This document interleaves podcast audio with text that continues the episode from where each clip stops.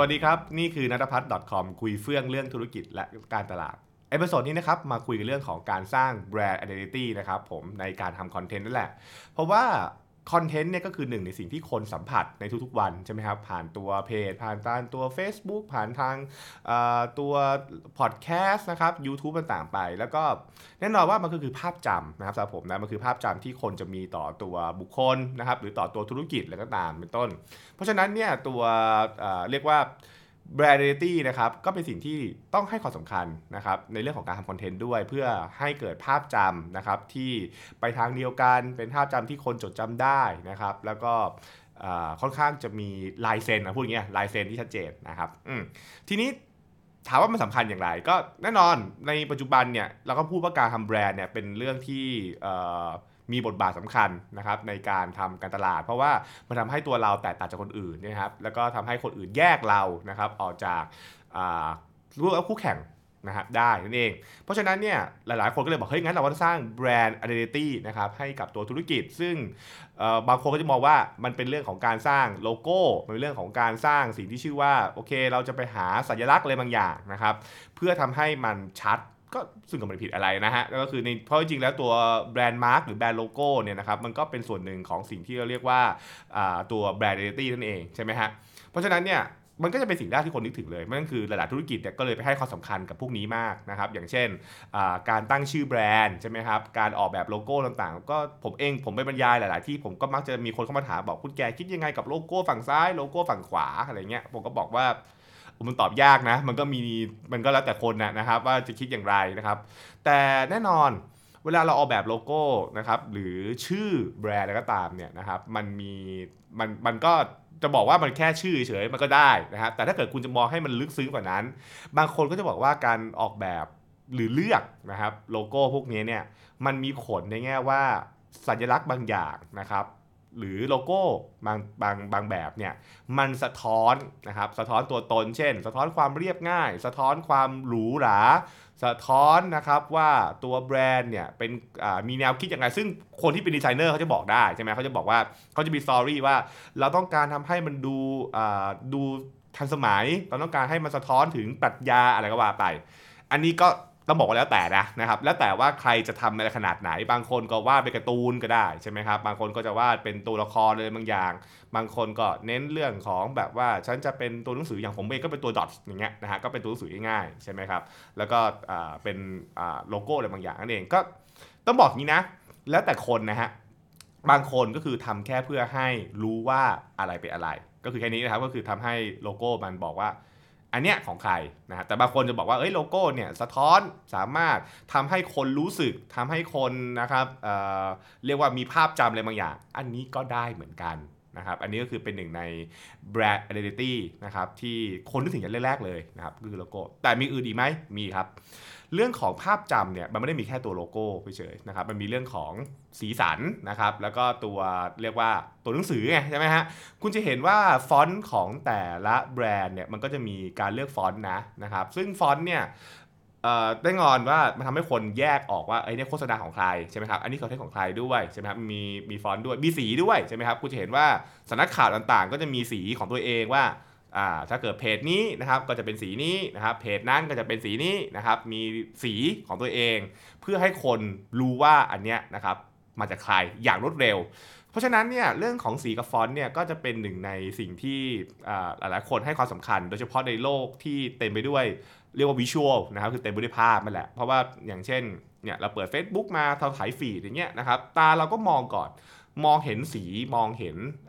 ตัวหนังสืออะไรเงี้ยนะครับทำให้รู้ได้ว่าเป็นอะไรของใครนั่นเอง เพราะฉะนั้นเวลาเราบอกออกแบบ variety ปุ๊บเนี่ยนะครับบางที่เขาก็เลยจะต้องมีการดูว่านะครับคู่แข่งของเราเนี่ยใช้สีแบบไหนนะครับใช้ฟอนต์แบบไหนแล้วก็เอามาดูกันนะครับเพื่อดูว่าเออเฮ้ยนะฮะ เฮ้ยเราควรเลือกสีนี้นะอ่าเราควรเลือกใช้ฟอนต์แบบนี้นะนะครับซึ่งซึ่งถ้าเกิดว่าเราไปหาดีไซเนอร์ดีไซเนอร์ก็จะแนะนำอีกว่าสีของแต่ละแบรนด์เนี่ยมันก็สะท้อนตัวตนได้อีกก็ก็เหมือนโลโก้แหละนะครับก็คือเราสามารถที่จะคิดได้ต่อว่าสีนี้สะท้อนแบบนั้นนะครับอฟอนต์แบบนี้เนี่ยที่ฟอนต์แบบนี้เพราะฟอนต์นี้มันทำให้ดูรู้สึกหนักแน่น ฟอนต์นี้ทำให้คนรู้สึกแบบว่ามันมินิมอลฟอนต์นี้ทำให้คนรู้สึกว่าหุยมันสตรองอะอันนี้ก็เราว่ากันไปนะนะครับนี่คือ brand identity ผ่านตัวสิ่งที่ชื่อว่าสีแล้วก็ตัวฟอนต์นะครับกรณีเองก็จะมีสิ่งที่เรียกว่า visual branding ใช่ไหมฮะก็คือแบบว่าตัวเรียกว่าภาพ นะฮะภาพที่เกิดขึ้นในชิ้นงานต่างๆเนี่ยนะครับเป็นอย่างไร เช่นการจัดวางตัวหนังสือนะครับบางบางแบรนด์จะมีเรียกว่าแบบรูปแบบตายตัวของการวางตัวหนังสือนะครับหรือการวางพวกแคปชั่นต่างๆเนี่ยค่อนข้างชัดเจนมาก บางคนจะวางไว้มุมบน บางคนวางไว้มุมล่างนะครับอ่าบางคนวางไว้แนวตั้ง บางคนแนวแนวนอนอะไรก็ว่าไป visual branding รวมถึงพวกแบบการจัดอ่าเรียกว่า artwork นะครับบางคนก็จะแบบว่ามีสีบางมีสีปาดฝั่งซ้ายปาดฝั่งขวาเป็นต้น จริงๆ เพจนัทพัฒน์ .com เนี่ยนะครับบางคนถ้าเกิดใครติดตามจะเห็นว่าผมก็ทดลองนะครับ visual branding หลายแบบมากเหมือนกัน มันจะมีเรื่องของการเลือกนะครับรูปการเลือกรูปมาใช้นะครับการวาง artwork ต่างๆ ผมก็ลองหลายๆอย่างนะครับว่าเออเฮ้ยมันควรจะเป็นอย่างไรนั่นเองนะครับแล้วก็เพื่อค้นหาว่าเราควรจะใช้ visual branding แบบไหนที่ดูแล้วมันตอบโจทย์เรามากที่สุดนะครับ นั่นจะรวมถึงเป็นเรื่องของ communication style นะครับก็คือสไตล์ในการสื่อสารนั่นแหละ คุณจะใช้การสื่อสารในลักษณะแบบไหน เช่น มักจะใช้สื่ออะไรในการสื่อสารนะครับหรือนะครับวิถีในการที่จะนำเสนอเป็นอย่างไร บางคนจะนำเสนอลักษณะของการเป็นบทวิพากษ์วิจารณ์ บางคนนำเสนอแบบบทวิเคราะห์นะครับบางคนเสนอลักษณะของการเป็นรายงาน อันนี้ก็สามารถมองได้หลายแบบ เพราะนั่นคือเรียกว่ามันก็เป็นตัวตนเหมือนกันใช่ไหมตัวตนของการนำเสนอเนี่ยมันก็ เป็นหนึ่งสิ่งที่คนจำได้เหมือนกัน อย่างเช่น ถ้าเกิดว่าใครใครจะบอกนัทพัฒน์คอมเป็นยังไงนัทพัฒน์คอมก็จะมีตัวตนการเสนอที่อาจจะแบบบางคนบอกว่าเอ้ยคุณแก่ชอบเป็นพวกแบบแนววิจารณ์แล้วก็แอบจะมีการแบบจิกกัดบ้างเล็กน้อยเพราะสไตล์เป็นคุณแก่คุณแก่เป็นคนชอบ ที่จะแบบเหมือนหยิบมาเล่าตลกขำๆแต่เป็นตลกร้ายเป็นต้นก็อย่างเช่น พวก business gag อะไรอย่างงี้อะนั่นคือ communication style นะก็คือบอกว่าเออฉันผมมีสไตล์แบบนี้ใช่ไหมครับ ซึ่งนั่นคือสิ่งที่หลายๆคนเองก็จะจำได้จากหลายเพจเหมือนกันว่าเพจเนี้ยมีการนำเสนอแบบนี้ใช่ไหมครับคุณเห็นว่าเพจดังๆเนี่ยเขาจะมีสไตล์การนำเสนอที่แตกต่างกันไปใช่ไหมครับการรีวิวการสินรีวิวสินค้าเนี่ยนะครับพวกยูทูบเบอร์ต่างก็จะเห็นว่าเขาจะมีสไตล์ที่ไม่เหมือนกัน ก็แล้วแต่คนนะจะเป็นแบบไหน รวมถึง tone of voice ก็คือลักษณะของภาษานะครับลักษณะของภาษาที่เอามาใช้ในการนำเสนอต่างๆนะครับรูปแบบของคำนะครับหรือถ้าเกิดเรามองเรื่องของเสียงนะครับอย่างเช่นพวกพอดแคสต์หรือของพวก YouTube อะไรเงี้ยก็จะบอกว่าเอ้ยเราใช้เสียงแบบไหนนะครับในการนำเสนอเองเสียงเรียบง่าย เสียงแบบดูสนุกสนานตื่นเต้นนะครับอะใช่ไหมหรือคำว่า tone on voice เนี่ยยังพูดถึงลักษณะของคำ นะรู้สึกของคำรู้สึกว่าเราจะใช้ tone of voice แบบอ่าเรียกว่าเรียกว่าเรียบง่ายนะครับหรือน่ารักคิกุอ่าใช่ไหมครับหรือเราต้องการใช้แบบจริงจังนะครับอ่าได้หมดนะนี่คือลักษณะของสิ่งที่เรียกว่าอ่าตัวตนที่ผ่านตัวเสียงนั่นเองนะครับ และสุดท้ายที่สำคัญมากเลยมันคือเรื่องของสิ่งที่ชื่อว่าคอนเทนต์นะครับสำหรับผมนะคือตัวตนของแบรนด์เองเนี่ยที่ถ่ายทอดมานะครับในตัวพวกเพจนะครับหรือ Account ต่างๆเนี่ยจริงๆข้อหนึ่งคือคอนเทนต์คือว่าเราทำคอนเทนต์อะไรนะฮะเราทำคอนเทนต์อะไร แล้วก็เรามี guideline อย่างไรบ้างนั่นเอง ซึ่งถ้าเราไปถามพวกคนทำคอนเทนต์ที่เขาแม่นๆเนี่ยนะครับเขาก็จะบอกว่าเฮ้ยเนี่ยนะครับ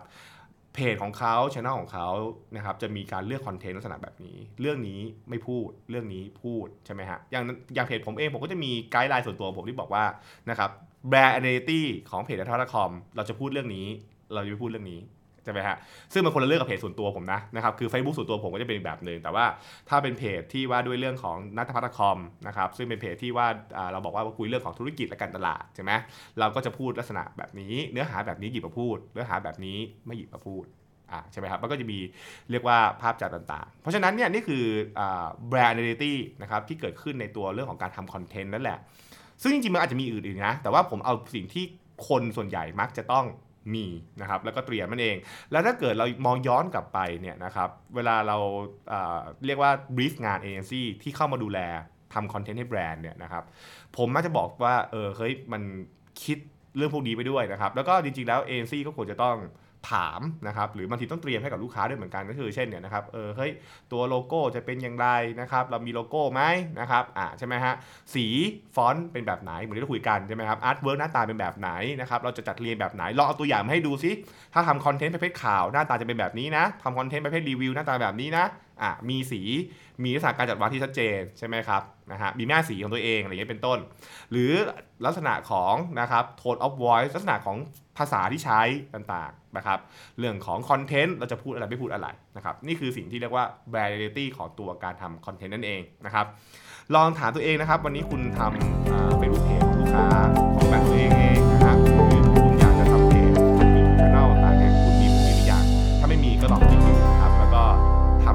ภาพจำอย่าหลงทางนะครับ อย่าไปปรับไปปรับอีกเป็นต้นนะครับอืมก็อันนี้ก็เป็นหลักการง่ายๆของการเตรียมนะครับแบรนด์ identity สำหรับทำคอนเทนต์นั่นเอง